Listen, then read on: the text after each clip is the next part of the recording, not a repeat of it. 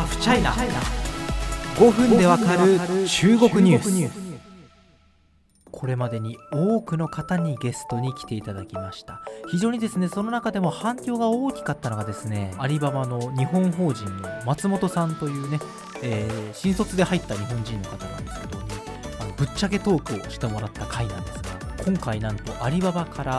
日本法人の取締役ジャン・ウェイシャオさんに来ていただきました。よろしくお願いします。よろしくお願いします。本当ごめんなさい、松本さんの時にも謝ったんですけれども、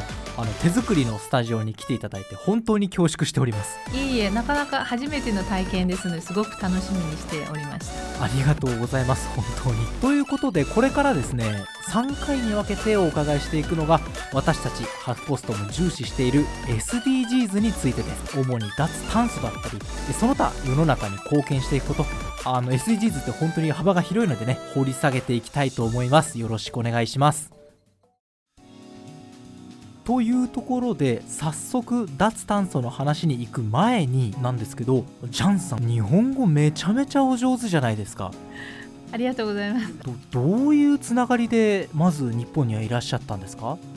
私は結構もう日本に来て20年以上経っていますが、もともと私の母親が日本関連の仕事をしてまして、小さい時に母が日本に出張して持ち帰ったものだったりとか、その日本語を習うために母が四季の歌とか歌ったりとかっていうのを聞いて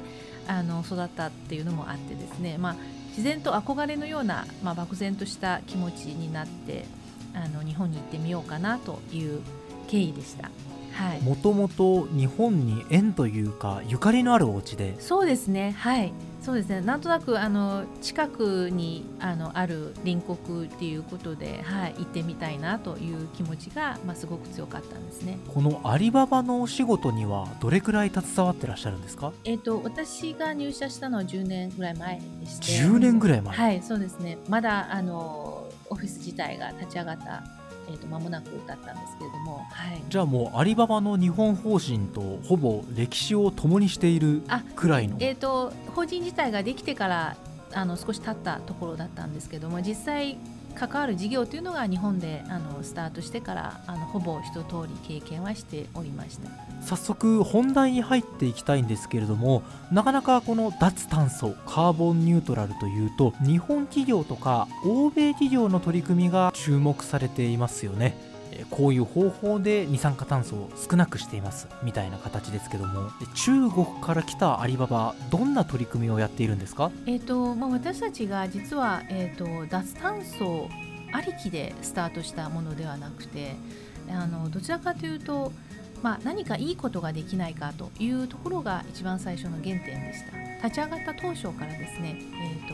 ささやかな力をなるべく合わせてですね、社会に少しでもいい変化を起こそうというのが、一番本当に最初にあったもので、その事業の中でもそれを、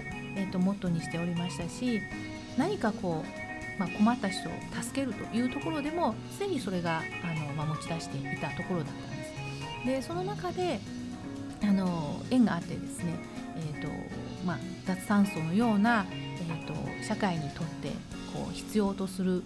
プラットフォームでできることはないかというのを模索した中でスタートしたイベント、活動というのはいくつかあります。その活動をぜひ詳しく聞いていきたいんですけども、アリババというと本当にいろんなことをやっている企業というかグループなんですけれども、やっぱりその EC ネット通販のイメージが強いじゃないですか。ネットで欲しいもの探してポチッとやったらもう翌日に届くみたいな、それと脱炭素みたいなもの、あるいはその何かいいことをっていうのはどういうことをやってるんですか？そうですね、脱炭素というのはもちろんその環境のことを一人一人、課題として真剣に向き合おうというところから、一番最初のスタートだったと思いますので、アリババ自体が脱炭素に一番近いというふうに考えたのが今アントフォレストというその事業でして、でこのアントフォレストも最初は本当にミニゲームのような形でスタートして、その中で消費者が自分たちが日々、例えば消費したり、いろんな活動をすることによってですね、この地球にどういうような影響を与えているかというのはこう意識をさせよういうのが一番最初のスタートでした。でそこからそれに合わせて、じゃあせっかくこれだけ地球に優しいことをして消費者がしているならば、彼らにとって何かこう、形とするものを残そうという、考え方からですね、その人が、いろんな活動をすることによって貯めていたいいことを形にすると、それがこう木を植えようというところに切り替えたんですね。でその木を植えるっていうのも、今では本当に、一人一人黙々と自分が地球にいいことをしたならば、その毎日どれぐらいのそのポイントがたまり、そのポイントは今度ある日、一本の木に植えるぐらいの、ポイント数に達すれば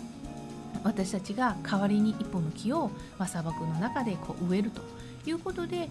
人々のその意識が、自分たちがどんなことをしたら地球に優しい、でそのしたことの累積によって形になって、さらに励みになってですね、もっといいことをしようというのが非常に代表的な活動でした。アントフォレストはですね、実は次回の放送でかなり深掘りを、むしろそれ一本でやろうかなぐらいに興味を惹かれているんですけれども、アントフォレスト以外だと今どんなことを展開しているんですか？そうですね、脱炭素から少し、ずれてきますけれども、公益活動自体に関してはやっぱりプラットフォームの、良さを生かして、いろんなところで人々の力を合わせようということはやっております。例えば今毎年その公益活動週間というのは設けていて、我々のその従業員もパートナーの皆さんに対しても、一人一人必ず1年間のうち3時間の時間を持ち出して、何かしらその公益活動をしましょうという呼びかけをしております。義務になっているんですか、社員？そうですね、この3時間は一つの年間目標になっていて、最後に年度末になった時にどれぐらいの時間数が足したっていうのを計算した時に、やっぱこうすごく誇りを持つというところになってきてますね。ちなみにジャンさんはその3時間くらいの時間は今までどんなことをしてきたんですか？私は去年3時間を超えて15時間ぐらい、もう5倍やってるじゃないですかいくつか実は換算できる仕組みがあって、一つはたくさんウォーキングすることによって、そのウォーキングで貯めたエネルギーを何かこうドネートすることはできます。そのドネートする例えばその小学校のサッカー場を作るというそのイベントだったりというようなそのドネーションとして出すことによって、それが公益活動の時間換算ができます。でもう一つ私が去年参加したのが、まだ貧困地域の子どもたちが、海外のことがどういうことになっているんだろうなというようなこう興味を持つ実は、グループがあって、でボランティアで、そのオンラインでそういった貧困地域の子どもたちに、実は例えば日本はこういうことをしてますよ、日本の同年齢の子どもたちはこういうふうに学校に行ってるんだよというようなこうレッスンをすることによってですね、それも公益活動の時間としてカウントされておりました。それをジャンさんが教えるんですか、子どもたちに？教えるというか、教えるところにお金を出すとかエネルギーを出すとかでこう水面下で支えるっていう。そうですね、はい、それが公益時間としてカウントされ、最終的に15時間になったところであります。アリババさんってね、こう日本もそうですけどグローバルを含めると社員の数もすごい量になると思うので、1人頭3時間だとしても合計の量になるとかなりの時間になるってことですよね。そうですね、はい、なのでその本当に英語圏のスタッフはもう本当にそういった貧困地域の子どもたちに英語を教えたりとか、いろんな形を通して自分ができる範囲の中で公益活動をしようというのがこの公益活動習慣というのがありました。それはなんというかさっきね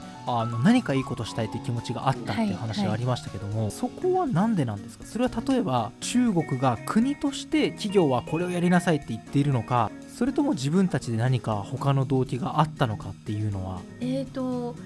これは実はこう本当にアリババが立ち上がった当初からささやかな力を合わせて少しでもいいことをしようというのが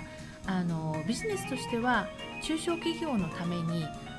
どこでもビジネスができるような支えをしようというところに変化していたんですね。でそうした中ではやっぱり人間ってこう自分が良ければいいというところじゃないところに実はエネルギーが結構湧いてくるというのが非常に感じていて、でこれだけ大きな組織だからこそ何かいいことをみんなしたいんじゃないかというのを、話しかけたらどんどんやっぱそういった人が出てきて、本当に自分の、プライベートの時間を使ってこうプログラムを、組んで、それがこう例えば何かの役に立つとか、そういったところがどんどん出てきたから、そういった人たちの努力というのを評価した方がいいんじゃないかという意味でこういった公益集ができて、でどんどん参加する人が出てくると、これだけやっぱりみんながこういった活動に参加することによってどんどんこうポジティブになるというところから、みんなでやろうよというところまで変化してきてるんじゃないかなと思いますね。他者に与えることで自分も何かエネルギーをもらうという、本当にこれは綺麗事とかではなくて、ボランティアに参加したことのあるリスナーさんとかも分かるのかなと思います。1点すごく日本でアリババが注目されるのってやっぱり11月11日、ね、独身の日とかだったりすると思うんですけど、大規模なセールの時にアリババにこれぐらい注文があって、例えば日本の A 会社 B 会社の化粧品これだけ売れましたみたいなのって毎年ニュースになると思うんですけど、ああいうたくさん買い物をするときってたくさんの段ボールが運ばれたりとか、あるいは注文を処理するサーバーもすごく熱が出たりとか、あるいは電力を消費したりする、そういうところもかなり SDGs というものに結びつけられるんじゃないかなと思うんですけど、その辺は何か活動というのはしているんですか？そうですね、もちろん本当に中国はこう発展していた中でどんどんその物流網も整えてきて、人々のそのいい生活に対する要求というのも増えてきたことに対しての、こういった変化だったと思うんですけども、その中で私たちはやっぱりその少しでもエコにということで、過剰包装をあらゆる角度から、防止する施策というのはしておりました。例えばその段ボール自体をエコ包装だったり、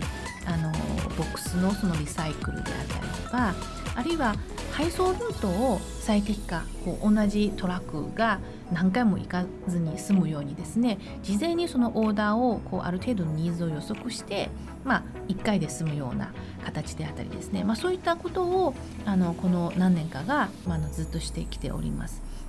ただこれも本当に会社としてやるべきことでありますし、決してなんていうんですか、私たちは一社やってるわけではなくて、皆さんがやっぱりこう今この環境に少しでも役に立とうとか、少しでもこうポジティブなことをすることによって、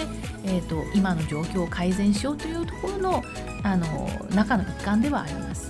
よくわかりました。さあ次回なんですけれども、アントフォレストというものを実際に私も拝見しながらどんなものか見ていきたいと思います。